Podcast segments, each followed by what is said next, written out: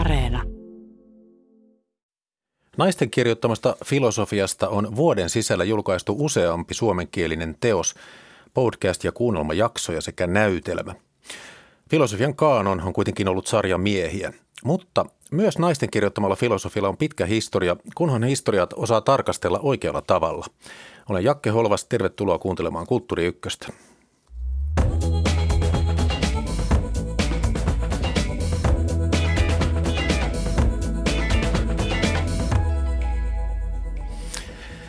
Suomen nais- ja feministifilosofian yhdistyksen hallituksessa toimiva kasvatustieteen tohtorikoulutettava Oulun yliopistosta Minna Kerttu Kekki, tervetuloa. Kiitos. Niin, että Näin-nimisen filosofisen aikakauslehden päätoimittaja Tytti Rantanen, tervetuloa. Kiitos. Sekä filosofian dosentti ja sukupuolen tutkimuksen yliopiston lehtori Jyväskylän yliopistosta Martina Reuter, tervetuloa myös sinulle. Kiitos. Tosiaan naiset ja filosofia, tämä teema on enemmän tai vähemmän esillä ainakin 4 suhttuoreessa kirjassa, parissa 3 Yle Areena -ohjelmassa ja vielä sitten tässä Kom-teatterin näytelmässä, joka just sai ensi iltansa. Eli siis sen verran tarjontaa kulttuuri- ja tieteen kentällä. Siksi kysyn nyt teiltä ensin, että kun on nostetta aihepiirin suhteen, onko se sitten ilmiö tai vahvistuva suuntaus, niin tunnistatteko, että tällaista on meneillään ja mistä se kertoo, Tytti Rantanen? Joo, mä tunnistan kyllä paitsi filosofian kentällä, niin myös sitten taiteen puolella tuntuu, että on niin kuin suuri tilaus ja tiedonnälkä yleisön parissa, että on niin kuin tarve täydentää yksipuoliseksi ja puutteelliseksi koettua kaanonia ja sitten samalla ehkä tuoda esiin sellaisia innostavia esikuvia, jotka toivottavasti vaikuttaa sitten tuleviin naispuolisiin ajattelijoihin. Niin totta, sitä on elokuvassa ja taiteessa yleisemminkin enemmän. Martina Reuter, mikä on tulkintasi nyt, kun naisfilosofia on näin ryppäänä suorastaan, ainakin suomenkielisissä julkaisuissa? Joo, no siis voi sanoa, että osittain se heijastaa myös kansainvälisen tutkimuksen kenttää, että filosofian historiallisessa tutkimuksessa on ruvettu huomioimaan enemmän. Oikeastaan alkaen ehkä niin kuin se lähtölaukaus liittyy René Descartesin pitkäaikaisen kirjanvaihtotoveriin Böömin prinsessa Elisabetiin ja sen tavallaan niin kuin sen kirjanvaihdon tutkimus on noussut keskiöön ja sitä kautta sitten kiinnostuttu filosofian historiallisessa tutkimuksessa laajemminkin, varsinkin 1600-luvun niin kuin naispuolisista filosofian kirjoittajista. Ja nythän näissä suomenkielisissä kirjoissa siinä on myös käännöskirjallisuutta, ja mä sanoisin, että yksi niin kuin tavallaan syy tähän ryppääseen voi olla se, että ollaan niin kuin päätetty kääntää tätä kirjallisuutta. Mitäs Minna Kerttu Kekki, tunnistatko jotain suuntausta? Onko tässä joku, sanotaan, vaikuttaako tähän muuten tämmöiset Me Too, intersektioninen feminismi, tällaiset asiat, jotka ovat nousseet viime vuosina? Vai onko joku toinen tulkinta sinulla? No mun on vaikea sanoa, että olisiko Me Too tai muut tämän tyyppiset vaikuttanut tähän suoraan. Että on toki siis enemmän puhuttu kentällä ja filosofian tutkijoiden parissa, siis myös niin kuin naisten asemasta filosofiassa. Mutta jos mä mietin siis tätä niin kun mahdollista trendiä yleensä, niin yksi alue, missä tämä ei välttämättä näy hirveän paljon, on siis filosofian opetus. Eli yliopistossa toki Hannah Arendt on aika tunnettu ja sitä käytetään paljon, mutta muuten filosofian opetuksessa saattaa olla yksi kurssi ehkä siellä täällä, missä käsitellään juuri erityisesti naisten tekemää filosofiaa tai sitten voi olla jopa niin, että feministinen filosofia on vain yhtenä tenttikirjana valinnaisten aineiden joukossa. Ja sitten taas jos mietitään lukio-opetusta, niin siellä ei välttämättä ole ollut nähtävissä suurta muutosta tämän suhteen, vaikka siis pakko myös sanoa, että lukio-opetuksessa on viime vuosina myös pyritty vähentämään tällaista niin kuin yksittäisten nimien opettelua. Mm. Voi johtua siitäkin. Tosiaan vastikään julkaistiin tämmöinen Filosofian kuningattaret-niminen kirja. Siinä sen toimittajat Rebecca Paxton ja Lisa Whitein kertoo tässä esipuheessa, että he pyysivät suuren yleisön edustajia nimemään niin monta filosofia kuin pystyivät. Sitten kansalaiset luettelivat kaikki tavanomaiset epäilyt, mutta naisfilosofia, kukaan haastatelluista ei osannut mainita ainoatakaan. Niin sen takia nyt haluaisin, että konkretisoidaan tätä kuulijoille. Kertokaa joku esimerkki nainen, jonka filosofia on tehnyt teihin erityisen vaikutuksen. Jos aloitetaan nyt taas Tytti Rantasen. Joo, no minun on tehnyt vaikutuksen, mun tausta on kirjallisuuden tutkimuksessani, etenkin ranskalainen naiskirjoitus ja Hélène Cixous on hyvin innostava, mutta ehkä näistä filosofian kuningattarista nyt kun luin kirjan, niin muistin, että ehkä itse asiassa ensimmäinen vaikutuksen tehnyt naisfilosofi on itse asiassa Angela Davis, Free Angela Davis. Hän on siis vakavasti oppinut nainen, Herbert Marcusen oppilas, mutta ei toiminut missään niin sanotussa filosofian norsunluutornissa, jos siellä nyt niin moni filosofi toimii kuin luullaan, mutta hän ei ainakaan, vaan hän siis on aina osallistunut afroamerikkalaisten kansalaisoikeustaisteluun ja joutui sitten vankilaankin siinä tiimellyksessä, mutta tämän niin kuin vankilasta vapautumisen jälkeen näinä vuosikymmeninä on niin kuin väsymättä puhunut Yhdysvaltain järjestelmällisestä sorrosta, eikä pelkästään naisten, vaan myös afroamerikkalaisten miesten. Että hän on kyllä innostava. Siis Angela Davis ja siinä mainittiin aiemmin Hélène Cixous. No, mites Minna Kerttu Kekki, joku filosofi nainen, jolla on tiettyjä ansioita, joka kiinnostaa sinua, minkä nimen sanoisit? Jos on pakko valita yksi, niin Edith Stein, joka on siis tällainen modernin fenomenologian varhaisia tekijöitä, josta voi siis myös lukea Filosofian kuningattarista. Ja Edith Stein on siis ollut tällaisen paljon paremmin tunnetun myös modernin fenomenologian perustajana pidetyn Edmund Husserlin oppilas ja yhteistyökumppani. Ja on myös vaikuttanut siis Husserlin työhön paljon, mutta ei välttämättä ole aina huomioitu tässä. Joskus toki on. Entä Martina Reuter? No mä mainitsin jo prinsessa Elisabetin böhmiläisen, joka on Descartin ehkä kaikkein paras kriitikko monella tavalla, mutta jos mä saan lisätä vielä yhden toisen, niin mä mainitsin Mary Wollstonecraftin, joka on siis ollut, joka on mulle ehkä läheisin sen takia myös, että se on se kirjailija, naisfilosofi, jonka työn parissa mä oon itse työskennellyt kaikkein eniten. Ja Wollstonecraft on ehkä sillä tavalla, että se Wollstonecraft on hyväksytty osa niin kuin feministisen ajattelun kaanonia nyt, ja tuntuu, että aika monet ihmiset saattaa niin kuin tavallaan tunnistaa sen nimen, mutta hänen merkityksensä niin kuin filosofina on vielä. Ehkä nähden siihen, että hän on suhteellisen tunnettu nimi, niin hänen varsinaista niin kuin filosofista ajattelua on tutkittu itse asiassa suhteellisen vähän. Ja mun oma erikoistumisalani liittyy niin kuin hänen moraalifilosofiseen ajatteluunsa ja sen metafyysisen sen pohjaan, jota on tutkittu aika vähän. Eli niin kuin on vielä työtä tehtävänä ennen kuin osoittaa niin kuin tavallaan hänen niin kuin filosofisen arvonsa filosofiakaanonin näkökulmasta, vaikka hän niin kuin toisin kuin esimerkiksi Edith Stein, joka on niin kuin ihan nimenkin tasolla varmaan useimmille tosi vieras, niin Wollstonecraft on tavallaan niin kuin tunnettu hahmo, jonka filosofia alkaa vähitellen niin kuin löytämään paikkansa, varsinkin yhteiskuntafilosofian kaanonin. Joo, kerron tässä kuulijoille, että tämä Wollstonecraft eli siis englantilainen eli vuosina 1759 vuoteen 1797 ja maine tuli pelottomasta naisten oikeuksien puolustamisesta ja kehotuksista radikaaliin kasvatusuudistukseen. No hei, viime vuoden lopulla Yle Areenassa oli kuunnelmasarja. Se käsitteli muun muassa tätä Mary Wollstonecraftia. Siinä oli Simone de Beauvoir ja Hannah Arendt. Sarjan nimi oli Filosofien rakkaustarinat ja sitten Yle Areenassa oli podcast-sarja Hyvät pahat ajattelijat. Siinä esiteltiin 10 naista, kullekin oma jakso. Sielläkin oli muun muassa Hannah Arendt ja Lou Andreas Salome ja viime syksynä oli tämä Maria Petterson ja Historian naiset Areenassa. Valtavan suosittu. Se ei suorasti käsitellyt filosofiaa, vaan naisvaikuttajia yleisemmin.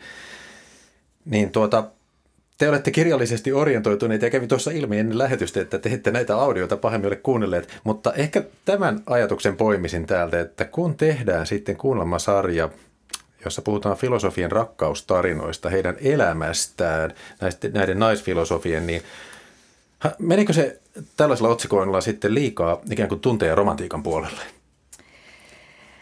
No, en mä nyt sanoisi ehkä liikaa, mutta onhan se tunnus, tai siis se on tietysti parempaa, että näistä naisista puhutaan sitä kautta, kun ettei puhuttaisi ollenkaan. Mutta onhan se tunnusomaista niin kuin naisajattelijoihin kohdistuvasta kiinnostuksesta, että se keskittyy persoonaan, henkilöön enemmän kuin miesfilosofien kohdalla ja myös ehkä se, että heidän niin kuin yksityiselämänsä tuodaan esiin enemmän ja tulkitaan. Esimerkiksi Wollstonecraftin ajattelua tulkitaan hänen onnettomien rakkaustarinoittensa kautta.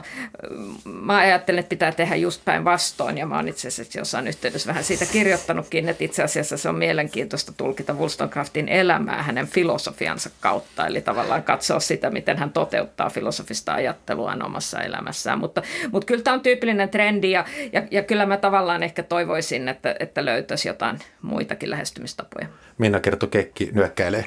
Joo, siis mä näen, että tämä voi ehkä, siis toki kuten Martina sanoi, niin parempi, että puhutaan näin kuin että ei puhuttaisi ollenkaan, mutta se voi ehkä myös olla jossain määrin jopa vahingollista siinä mielessä, että silloin näistä naispuolisista filosofeista ajatellaan kuitenkin jotenkin ikään kuin ei täysin tavallisina filosofeina, vaan pyritään löytämään jotain syitä, miksi ne on tehneet filosofiaa jotenkin niiden jostain rakkaussuhteista tai vaikka just Hannah Arendtin kohdalla puhutaan tosi usein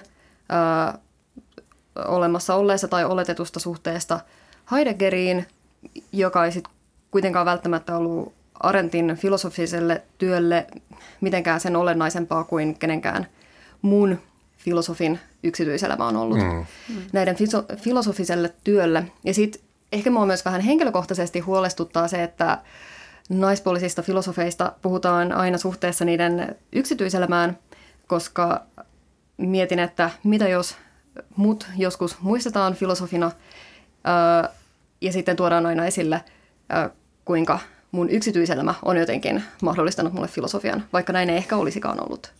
Tai mua ajatellaan aina suhteessa johonkin mieheen. Tytti Rantanen. Mä huomasin, kun mä luin ton Filosofian kuningattaret, että varsinkin just niiden niin kuin historiallisten naisfilosofien tai naispuolisten filosofien kohdalla just korostuu se, niin kuin ne vaikeudet ja se niin kuin ristiriita, mikä on naispuolisena ajattelijana toimimisessa sellaisessa yhteiskunnassa, joka ei mahdollista sitä ainakaan kovin helpolla, että sitten mitä lähemmäs nykyhetkeä tullaan, niin sitä enemmän sitten saa sen elämäntarinan sijaan tilaa se ajattelu ja ajattelun esittäminen. Mutta se on mun mielestä kyllä mielenkiintoista, että samalla sitten nykyinen mediatila on niin voimakkaasti kertomuksellista, että ehkä sit kuitenkin aina kaivetaan se joku yksityiselämän kertomus, jos halutaan joku hahmo esitellä hahmona nimenomaan. Tässä vastikään julkaistussa Filosofian kuningattaret-kirjassa toimittajat kirjoittavat, että monia historian naisia on pidetty aktivisteina tai oppineina naisina. Nainen ansaitsee nimikkeen filosofi, jos hänen ajattelussaan on selvä älyllinen kuri sekä kyseenalaistamis- ja oivalluskyky. Tästä tuli mieleen se, että miten tarkka pitää olla sitten määritelmästä filosofi, että kun esimerkiksi tässä Yle Areenan audiosarjassa Hyvät pahat ajattelijat, siinä sarjassa muun muassa Ulrike Meinhof on mainitaan niin ajattelijana, niin eihän taida ainakaan filosofia olla, vai mitä sanotte? Onko se liikaa sanottu Meinhofista? No mä ajattelen, että mielenkiintoisempi kysymys, siis mä ymmärrän tätä henkilöitymistä ja varsinkin niin kun tehdään filosofinaisten ajattelua tunnetuksi, niin se vaatii jotain niin kun henkilöittämistä, mutta noin yleisesti, niin mä en ole itse hirveän kiinnostunut siitä, onko joku ihminen filosofi vai ei. Ja niin myös esimerkiksi Arendtista on puhuttu paljon niin kun siitä, että vaan se mielenkiintoisempi keskustelu on ne tavallaan ne filosofiset argumentit ja väitteet, jotka löytyy sieltä tekstistä. Ja sen takia mä en haluaisi kategorisesti sanoa, että Meinhof ei ole, koska mä en ole lukenut hänen jälkeensä jättämiä tekstejään. Eli tavallaan niin kuin se, että musta se ei ole poissuljettu, että häneltä voi löytyä siinä tapauksessa varmasti yhteiskuntafilosofisia argumentteja, joita voi olla mielekästä tarkastella filosofisena niin kuin argumentteina. Joo. Mä myös ehkä ajattelisin tätä ainakin jossain määrin vähän samalla tavalla kuin tiedettä ajatellaan, että tieteen yksi perusominaisuus on se, että tekijä viittaa myös muiden tekemään tutkimukseen ja sitoo tutkimuksensa niin kuin muihin tutkimuksiin, niin joskus mun mielestä ainakin on mielekästä tarkastella sitä kysymystä, että onko joku filosofi vai ei, myös siltä kannalta, että viittaako se muihin filosofeihin ja onko se jossain kriittisessä ja argumentatiivisessa suhteessa muihin filosofeihin.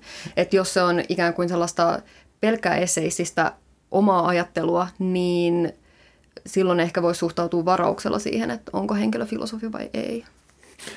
No entä sitten tämä filosofinainen, naisfilosofia, kun sukupuolisuuden määristä ja määritelmistä on käyty viime aikoina paljon keskustelua, niin jos ajatellaan nyt sitten naisten ja filosofian yhteyttä, niin mitä sanaa lopulta käytetään naispuolisten filosofien kohdalla? Mikä on semmoinen, onko mitään vakiintunutta, kun tosiaan niin kuin naisfilosofi, niin eihän esimerkiksi Hegelistä sanota, että hän oli miesfilosofi. Onko teillä syntynyt joku käytäntö tähän? No, mulla tulee kyllä noudatettu, siis onhan se aika vakiintunut se naisfilosofia ja sitä tulee käytettyä niin kuin sen selkeyden vuoksi. Mutta mä yritän aina itse muistaa puhua mieluummin filosofinaisista kuin naisfilosofeista ja niin kuin silloin, kun se on kielellisesti. Mä opin yhdeltä väitöskirjantekijöiltä, jotka tutkii upseereja ja sukupuoliroolia upseereiden keskuudessa, ja joka lanseeran, niin kuin siinä puhuu upseerinaisista eikä naisupseereista. Ja musta se niin kuin vastaava pätee myös filosofeen. Tytti Rantanen. Mä ajattelin silleen pragmaattisesti, että pitää, tai että sanoilla on totta kai väliä, koska sanoilla luodaan todellisuutta. Ja joo, mä näen, että voi olla ongelmallista puhua naisfilosofeista, ehkä filosofinainen tosiaan on parempi tai naispuolinen filosofi, mutta sitten mä ajattelen myös niin, että ihannetapauksessa tietenkään sukupuolta ei tarvitse siis tuoda ollenkaan esiin, että on jotenkin mälsää, jos lokeroidaan jotenkin, että tässä nyt on nämä naisfilosofit, että niin kun, jos tarkoitus on tuoda esiin niin kun kiinnostavia ajattelijoita, jotka olisi hyvä niin kun tuntea laajemminkin.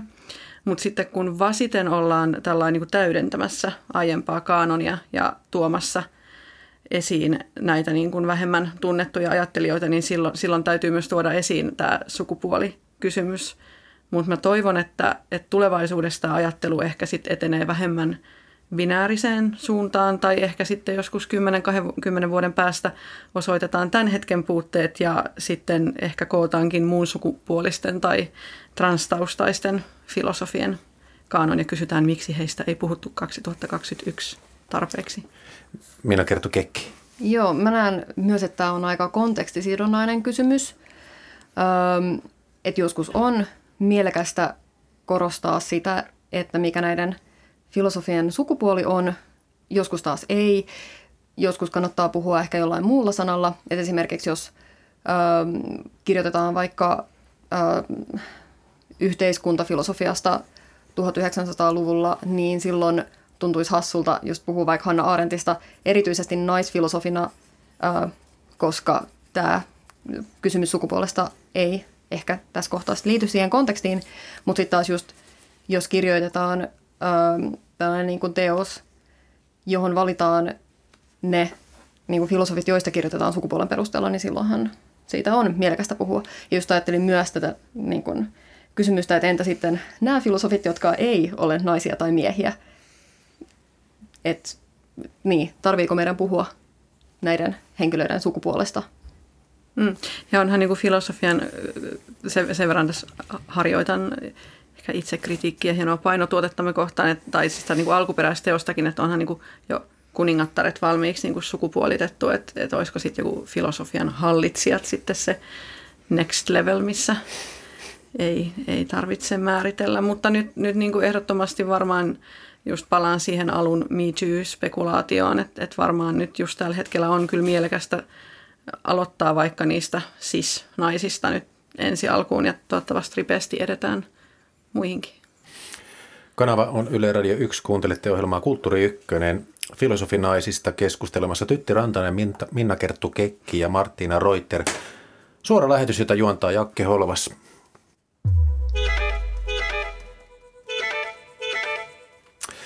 Kerro nyt kuulijoille niistä kirjoista, jotka käsittelevät naisten kirjoittamaa filosofiaa. Ne on siis aikajärjestyksessä julkaistu näin, että viime vuoden puolella julkaistiin filosofia opettavan Torsti Lehtisen kirja Sofian sisaret, filosofian historiaan vaikuttavat naiset. Kirja esittelee 13 filosofinaista, heidän elämäntarinat ja keskeiset ajatukset. Sitten keväällä julkaistiin tietokirja Miesvaltaa murtamassa, jonka alaotsikko on Varhaisten feministien filosofisia kirjoituksia. Kirjassa on 9 käännettyä tekstiä, joista ensimmäiset kirjoitukset jo renesanssiajalta. Kirjan on toimittanut Martina Reuter, joka on täällä studiossa. Siinä kirjassa kääntäjinä ovat Tuomas Parsio, Erika Ruodakoski ja Laura Lahdensuu. Ja nyt tosiaan syksyllä vastikään on julkaistu seuraavat naisia ja filosofiaa käsittelevät kirjat. Tuli Wolfram Eilenbergerin kirja, jonka nimi on Vapauden tuli, filosofian pelastus synkkinä aikoina 1933 vuoteen 1943. Se on kertomus 1900-luvun vaikutusvaltaisempien naisfilosofien ajattelusta ja elämästä, ja näitä ovat tuossa kirjassa Simone de Beauvoir, Hannah Arendt, Simone Weil ja sitten Ayn Rand. Tämä on Tommi Usanovin suomennos.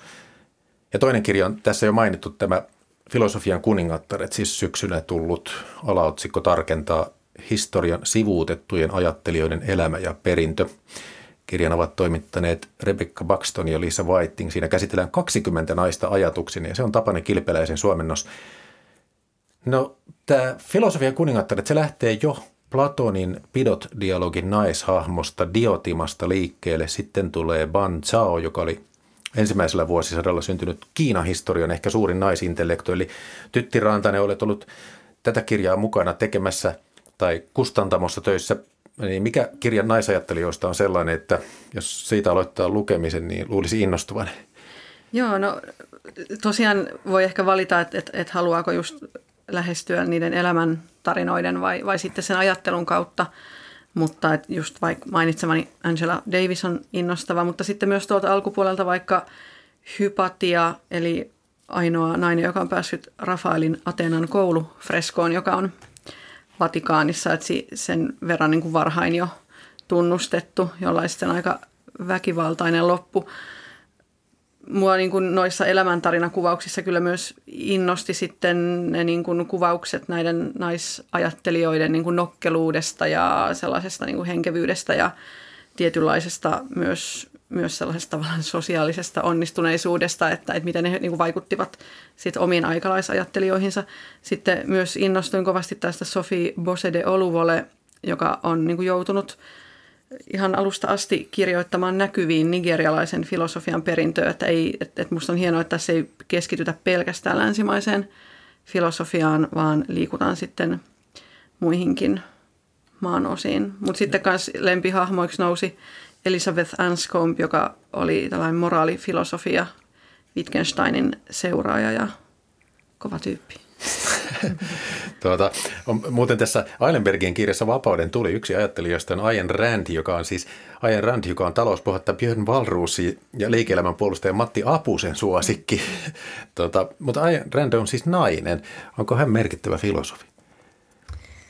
Mä en ole lukenut, mä en tiedä, mutta musta se on tavallaan niin kuin tärkeää nostaa esille se, että sä oot filosofi, niin kuin naispuolinen filosofi, niin ei se tarkoita, että sä oot feministi esimerkiksi automaattisesti. Ja se ei tarkoita, että sä oot niin kuin poliittisesti monien feministien kanssa samaa mieltä, että sikäli toi Ayn Rand on niin kuin mielenkiintoinen valinta siihen, koska se näyttää sitä monipuolisuutta. Se ei ole tietty ideologia, jota edustetaan. Joo, sanoisin siis Ayn Randista vaan sen verran, että joo, se on kyllä nimi, jota itse asiassa kyllä kuulee yliopistoilla vähintään joillain kursseilla ja joidenkin opiskelijoiden keskuudessa. Joo. Mä luulen, että se on ollut Eilenbergeriltä sellainen vähän jopa provokatorinen teko valita hänet yhdeksi hahmoksi, koska hän tosiaan herättää niin paljon tunteita puolella sun toisella, mutta se on ehkä vähän sama, että niin kuin niin, että tosiaan vaikka olisi naisfilosofi, niin ei välttämättä ole niin sanotusti progressiivinen, mutta ihan samalla tavalla kyllä niin kuin jos niin kuin elokuvan historiaa miettii ja naispuolisia elokuvan tekijöitä, niin kyllähän se Leni Riefenstahl on mainittava, vaikka se olikin sitten just Natsi-Saksassa elokuvia tehnyt, mutta niin kuin hyvin, hyvin kokeellinen ja hienon näköisiä elokuvia, mutta sitten se ideologinen sisältö on jännä. Hyvä rinnastus muuten. Martina Reuter, tässä sinun toimittamassasi suomennoskokoelmassa Miesvaltaa murtamassa, niin se on yhdistelmä filosofia, historia ja feminismiä. Ensimmäisen luvun kirjoittajat ovat renessanssikirjoittajat. Siellä on ranskankielisen kirjallisuuden klassikko ja poliittinen ajattelija Christine de Pisa. Sitten on alkemistin ja maagikkonakin tunnettu Cornelius Agrippa von Nettesheim ja sitten runoilija, filosofi Lucrezia Marinella. Niin kun jo 1400-luvulta lähtien pohdittiin sukupuolten eroja ja paremmuutta, ja nyt sitten lukija saa näitä pohdintoja eteensä suomennoksena, niin mihin nämä varhaiset tekstit mielestäsi havahduttavat lukijan? No tavallaan sukupuolesta keskusteltiin hyvin paljon jo antiikin aikana. Että se on tietyllä tavalla, että jos tavallaan niin kuin naispuoliset ajattelijat ei näy kaanonissa, niin se mikä ei myöskään näy on se, että sekä Platon että Aristoteles niin kuin antiikin filosofiassa pitivät kysymystä sukupuolesta filosofisena kysymyksenä. Ja ne oli sitten vähän eri mieltä. Platonhan tietyllä tavalla ajatteli, että miehillä ja naisilla on niin kuin saman tasoiset, samat synnynnäiset kyvyt ja voivat niin kuin ideaaliolosuhteissa olla yhtä hyviä. Mä en itse kutsu Platonia, niin kuin myöskään tämän kirjan johdannossa, en kutsu Platonia feministiksi sen takia, että mä ajattelen, että feministi ei ole vaan semmoinen, joka ajattelee, että miehet ja naiset on samanlaisia, vaan feministi on semmoinen, joka myös niin kuin kritisoi miesten naisiin nähden harjoittamaa vallankäyttöä. Ja me ei löydetä tavallaan tätä vallankäytön kritiikkiä Platonista, että sen takia hän ei ole. Mutta kun me sitten tarkastellaan, niin kun kirja alkaa Kristinestä sen takia, että Kristinen kirjasta Naisten kaupunki, niin löytyy semmoista systemaattista miesten harjoittaman vallan kritiikkiä. Et se on tavallaan niin kun se syy siihen, että hän aloittaa. 1400-luvulta. Joo, 1400-luvulla. Ja siinä se lähde, sen takia nämä Aristoteles ja Platon on tärkeitä, koska oikeastaan nämä naiset, ja itse asiassa se pätee myös ihan kirjan viimeiseen tekstiin, joka on Harriet Taylor Millin tutkielma naisten äänioikeudesta, niin hänkin viittaa Platoniin naisten puolustajana. Eli tietyllä tavalla niin kuin niin kuin Aristoteles on usein, myös siinä renessanssiteksteissä kritisoidaan Aristotelesta, usein tosin niin, että siinä samalla hyödynnetään Aristotelen filosofiaa, eli Aristotelea luetaan vähän häntä itseään vastaan. Ja sitten lähes poikkeuksetta oikeastaan ylistetään Platonia, eli tavallaan ajatellaan, että tämä ajatus niin kuin naisten kyvykkyydestä, yhtäläisestä kyvykkyydestä tulee Platonilta. Eli se on luettavissa sieltä, mutta Platon ei aktiivisesti kyseenalaista tätä miesvaltaa. Tämä Miesvaltaa murtamassa -kirjan aikahaarukka on siis 450 vuotta, ja kirjan seuraavat osiot esittelee 1600-luvun kirjoittajien vaatimuksia sukupuolisen tasa-arvoon ja naisten akateemiseen oppineisuuteen. Sitten tässä kirjan viimeisessä luvussa 1700-luvun loput 1800-luvun puoliväliin tullaan naisten äänioikeuskysymyksiä. Tähän feministisen joukkoliikkeen syntyy. Tässä kirjoittajat on olleet viisaita ja oppineita, ja näissä, jos näiden kahden viimeisen luvun teksteissä niin tulee esiin kasvatus ja koulutus, niin nyt kysymys, että mihin miesvallan historiassa vedottiin aikoinaan, kun yritettiin torjua naisten kasvatus ja koulutus? Mä voin sanoa, siinä oikeastaan ei tarvinnut vedota mihinkään, koska tavallaan poliittiset rakenteet, se on niin kuin ominaista tälle keskustelulle, että poliittiset rakenteet oli sellaisia, että ei tarvinnut esittää filosofisia argumentteja, että miksi naiset ei voi kouluttautua. Ja se pätesi myös niin kuin ihan Platonista, että se oli jonkunlaisena, niin kuin saattoi olla jonkunlaisena semmoisena, että kaikki oli teoriassa sitä mieltä, että kyllä että se ongelma ei ollut se, että naiset ei olisi kyennyt, vaan se oli se, että se ei kuulunut naisen elämän piiriin ja se yhteiskunta oli järjestetty niin, että se ei kuulu.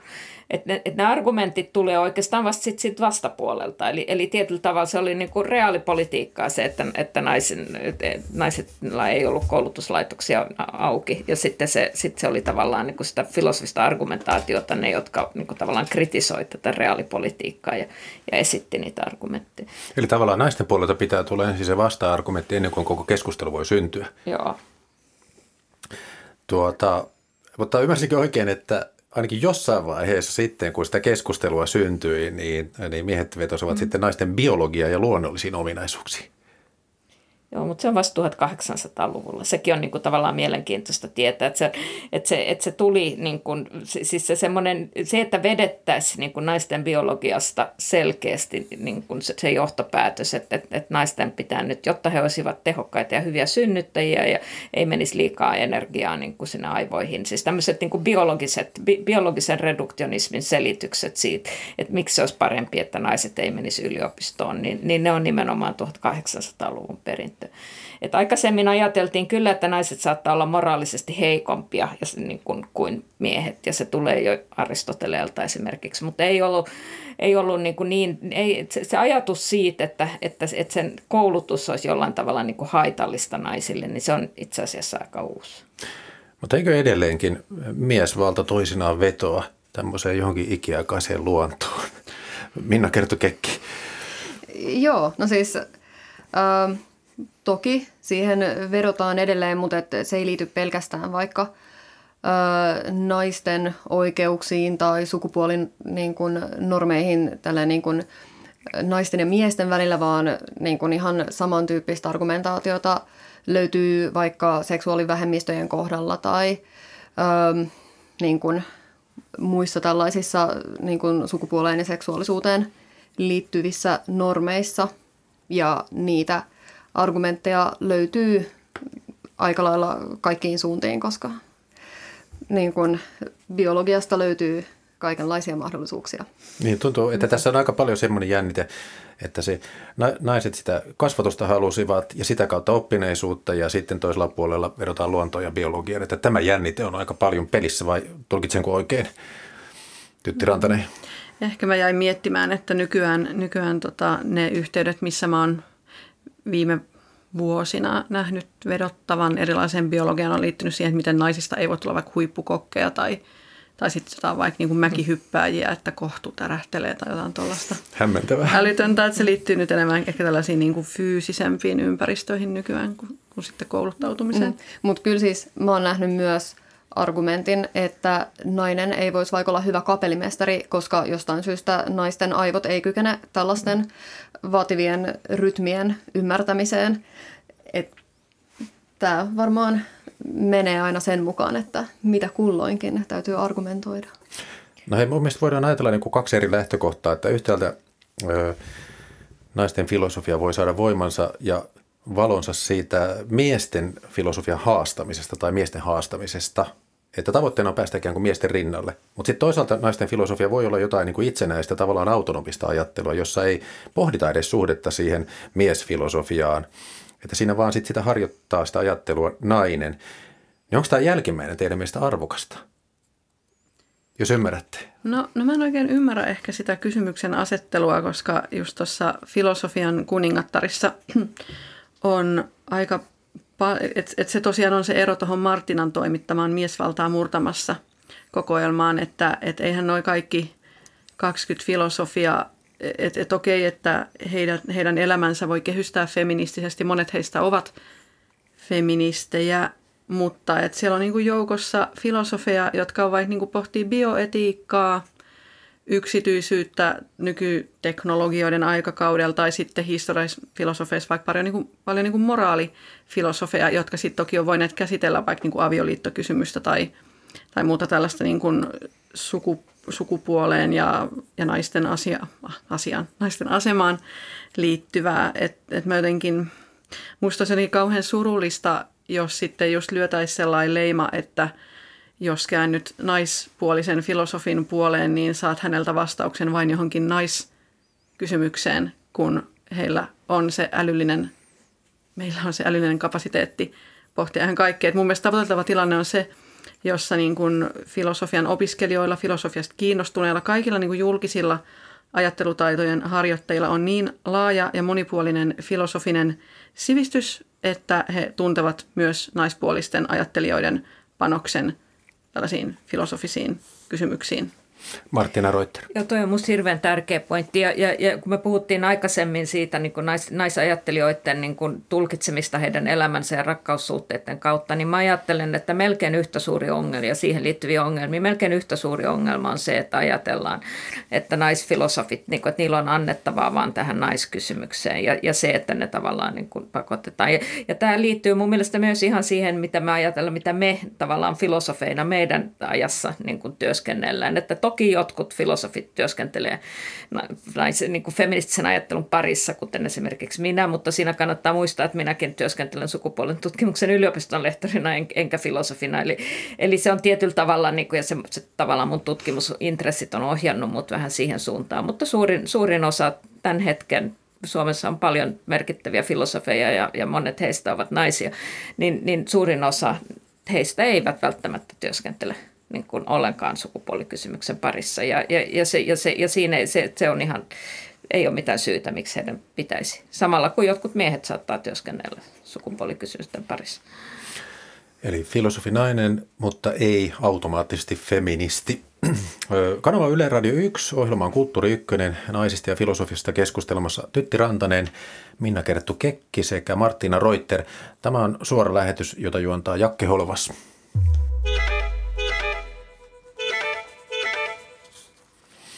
Tässä vähän mentiin jos tähän aiheeseen, että mitä te tuumaatte siitä, jos lukee filosofiaa sillä tavalla, että ei välitä yhtään kirjoittajan sukupuolesta eikä ajattele niin sanotusti ihmistä tekstien takana? Onko se tällainen asenne mielestäni arveluttavaa? Martina Reuter aloittaa. No se on se lähtökohtahan me ollaan. Meitä on opetettu lukemaan filosofisia argumentteja. Kun me opiskellaan filosofiaa, meitä opetetaan. Ja se, että me kiinnitetään huomiota siihen kirjoittajan sukupuoleen tai siihen, niin sitä kutsutaan niin ad hominem argumentaatiovirheeksi. Eli tietyllä tavalla niin kuin se perinteinen ajatus argumenteista, filosofisista argumenteista on se, että ne ovat riippumattomia niiden esittäjästä. Ja tätä ei pidä viedä liian pitkälle ja voi ehkä myös feministisen ajattelun parissa on jonkun verran myös korostettu sitä, että se ei aina ole yhdentekevää, niin kuin kuka esittää sen argumentin ja voi olla konteksteja, jolla sillä argumentin esittäjällä on merkitystä ja usein niin kuin tavallaan se positio, mistä käsin se esittäjä puhut, jossa puhuttiin sanotusti sorretusta positiosta, niin sä puhut vähän eri tavalla kuin jos sä puhut niin kuin valtaa pitävästä positiosta, että se ei niin kuin päde kaikkeen, mutta lähtökohtaisesti ja ehkä myös nyt tämän Miesvaltaa murtamassa -kirjan, jossa on ne kaksi miesajattelijaa, niin niiden argumenttien välillä ei sinänsä niin kuin ei ole väliä sillä sukupuolella. Mitäs Minna Kerttu Kekki ja Tytti Rantanen tuumaa tästä kysymyksestä? No mä mietin, että että joskus voi toki olla siis hyvä myös ottaa huomioon se kirjoittaja, ei just välttämättä niin kuin sen määrittämisessä, että onko se esitetty argumentti tai analyysi välttämättä pätevä vai ei, mutta että ehkä vielä kiinnostavampi kysymys kuin naisten tekemän filosofian kohdalla voi olla niin kuin tämä sama kysymys sellaisten filosofien kohdalla, joilla on vaikka jotain hyvin arveluttavia poliittisia näkemyksiä. Esimerkiksi niin kuin Natsi-Saksan natsipuolueeseen kuuluneiden filosofien kohdalla. Ja siis mun mielestä edelleen, jos näiden niin kuin filosofien teoksista on löydettävissä hyviä ja hedelmällisiä argumentteja, niin on syytä lukea ja käyttää niitä, mutta joskus voi olla myös hyvä siinä mielessä suhtautua varauksella ja kriittisesti, että niin kuin pyrkii tarkastelemaan sitä, että sisältääkö joku analyysi vaikka implisiittisesti näitä poliittisia näkemyksiä, jotka on hyvin ongelmallisia. Aina ei, joskus näin voi olla. Ja sitten myös se pointti, että niin, kuten myös Martina sanoi, niin on myös hyvä huomata, että ei ole tällaista näkökulmaa ei mistään tai näkökulmaa tyhjästä, vaan että eri näkökulmista, siis niin kuin myös sosiaalisista asemista, niin jotkut asiat voi näyttää olennaisemmilta kuin toiset. Ja siitä ehkä myös joskus filosofiaa voi lukea myös vähän tällaisesta niin kuin poliittisesta näkökulmasta tai tiedepoliittisesta näkökulmasta siinä mielessä, että kenen on annettu puhua ja kenen ei. Että sisältyykö tai onko jossain argumentissa vaikka otettu huomioon jotain kritiikkiä, joka on esitetty, mutta sitä kritiikkiä ei ole sen kirjoittajan takia vaikka otettu huomioon. Tytti Rantanen. Mä jatkasin ihan samoilla linjoilla, että mä niinku ehkä peräänkuuluttaisin sellaista, jos nyt ei niinku henkilöhistoriaa käydä tutki, niin ainakin kontekstitietosta lukutapaa, että jos luetaan vaikka jotain historiallisempia tai edes lähihistoriallisia filosofeja tai miksi tämän hetkenkin, että niinku yrittäisi hahmottaa se koko kuva siitä niinku tilanteessa, että missä kontekstissa nämä ajatukset on niinku ajateltu ja kommunikoitu maailmalle, tai sitten vaikka on niin hallittaa jo koko kuva, että tässä on sivuutettu paljon.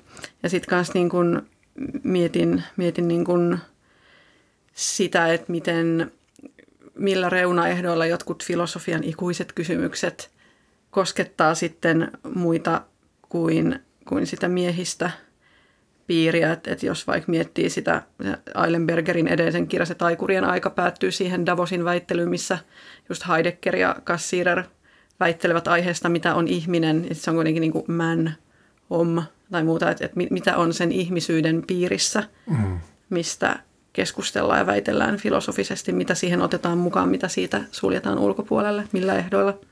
Tämä niin sanotusti tekstien taakse ajatus, niin se heräsi vaan tässä, kun tässä helsinkiläisen Kom-teatterin teatterissa pyöritään aina Bäriruutin kirjoittama näytelmä Lou Salome.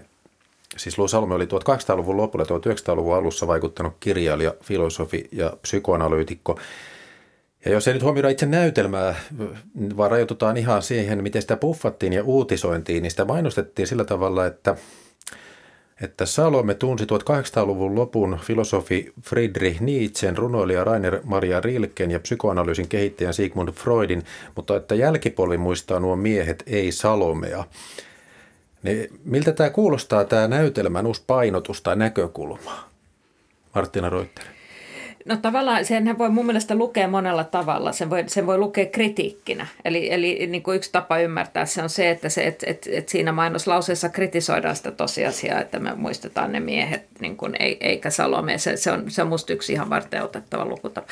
Toisaalta sitä voi tietysti lukea myös niin, että siinä nostetaan esiin ne miehet ja jälleen kerran tavallaan nähdään niin kuin Salome hänen varjossaan. Ja se on ongelmallisempaa, jos näin on, mutta toisaaltaan kun tietää, miten vaikea on tehdä hyvää mainontaa, niin mä olisin aika suopea niin kuin tässä kohtaa tätä, että näitä mainostia kohtaan siinä mielessä, että tietysti jos sä haluat tavallaan tuoda esiin vähän sen kontekstin, missä liikutaan siinä näytelmässä, niin se helpottuu, jos sä mainitset niitä nimiä, joista useampi suomalainen tunnistaa. Tässä teoksessa valtioantiikifilosofi Platon sanoi, että hänen ihannevaltiossaan filosofit hallitsisivat ja olisivat kuninkaita.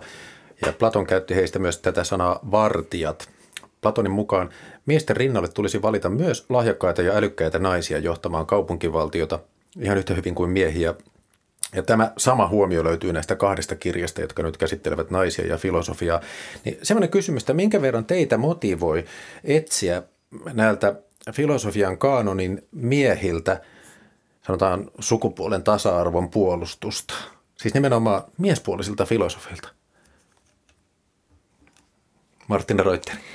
Joo, no itse asiassa mun väitöskirjani tarkasteli osittain sitä. Eli tavallaan keskustelua René Descartesin filosofian merkityksestä yhtäältä tämmöisen feministisen, yhtäältä feministinen ajattelu on kritisoinut Descartesia, toisaaltaan niin kuin jotkut ovat käyttäneet Descartesin ajattelua hyödykseen, niin kuin feminististen, löytänyt sieltä feministisiä argumentteja. Ja kuten sä tästä Miesvaltaa murtamassa -kirjasta, se ajattelija siinä kirjassa, se miesajattelija, jonka kanssa mä eniten työskentelen omassa tutkimustyönsä, on Pulandela Baari, joka siis oli mies ja sai paljon vaikutteita Descartesilta.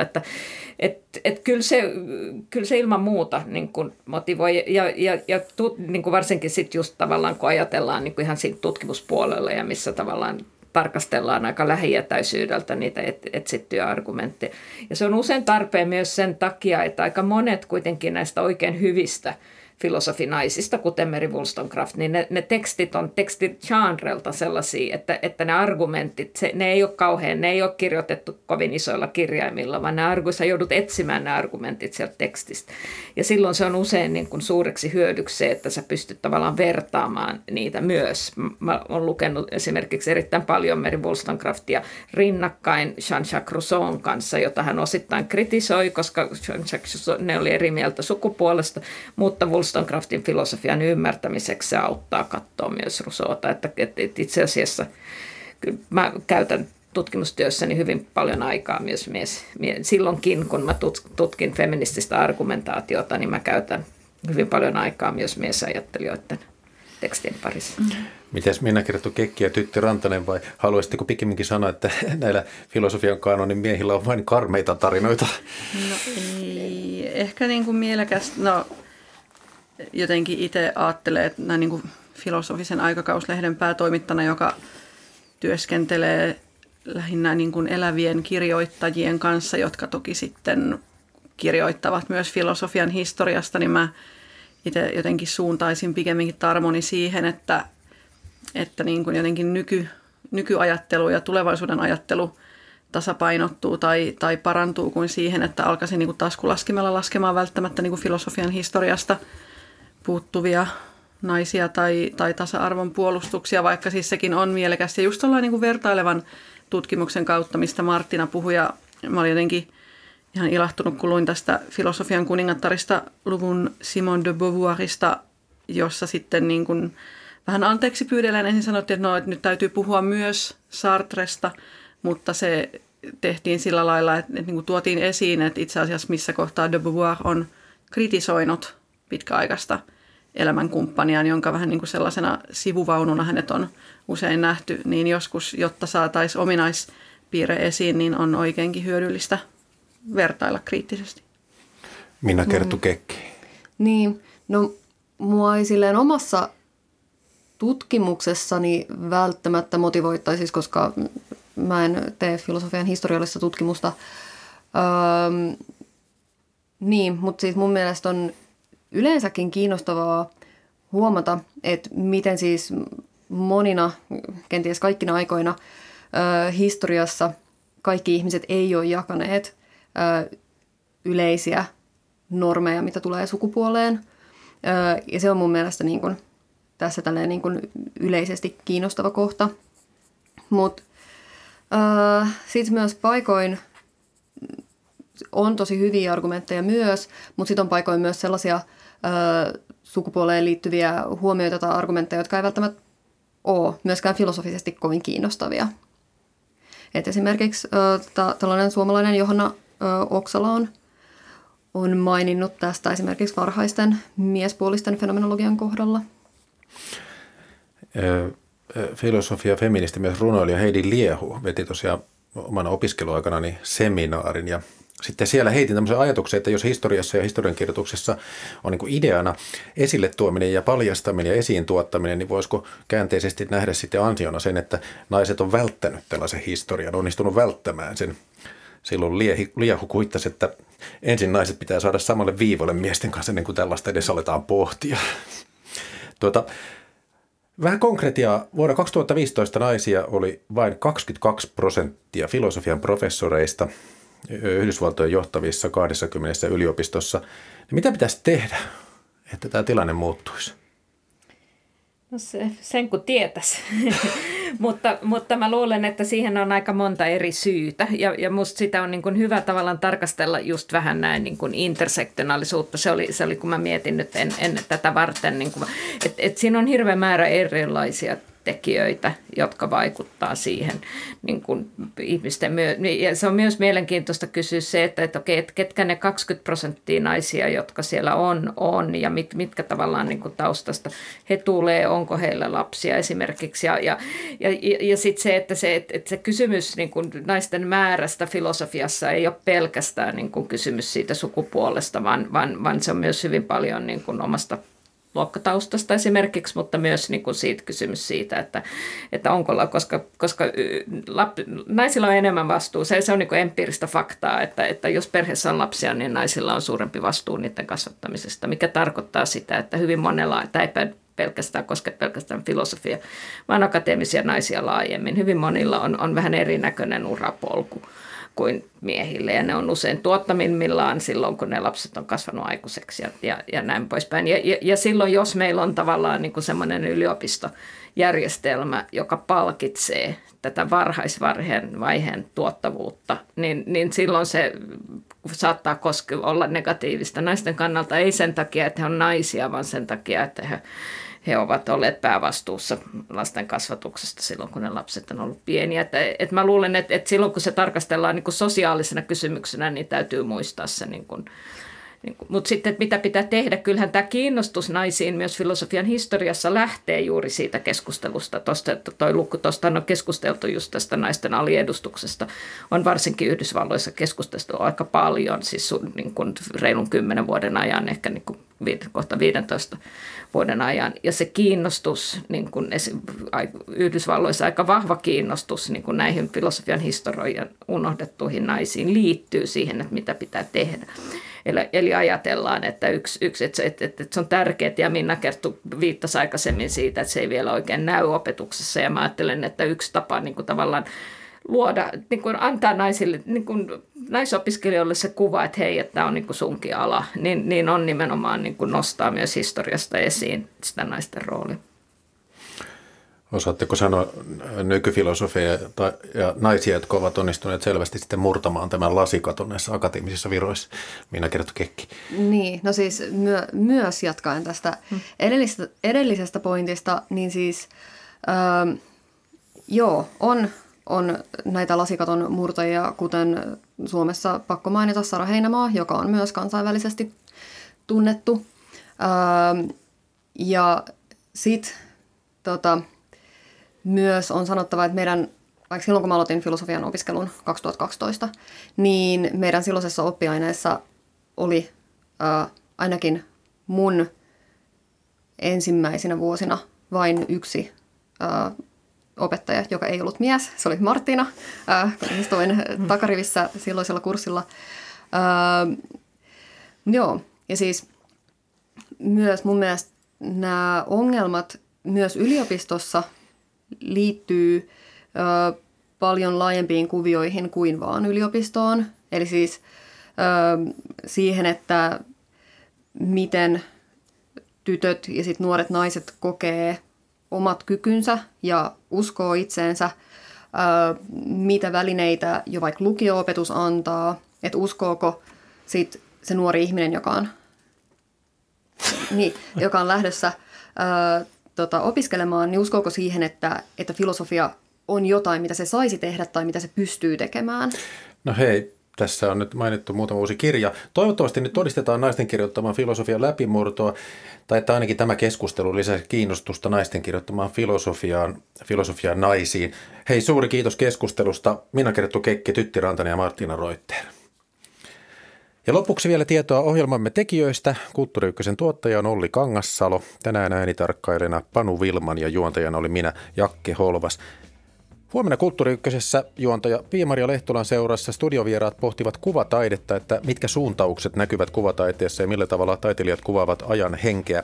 Vieraina taiteilijat Hanna-Leena Heiska ja Emmi Kallio sekä galleristi Veikko Halmetoja. Kiitos seurasta. Hei hei.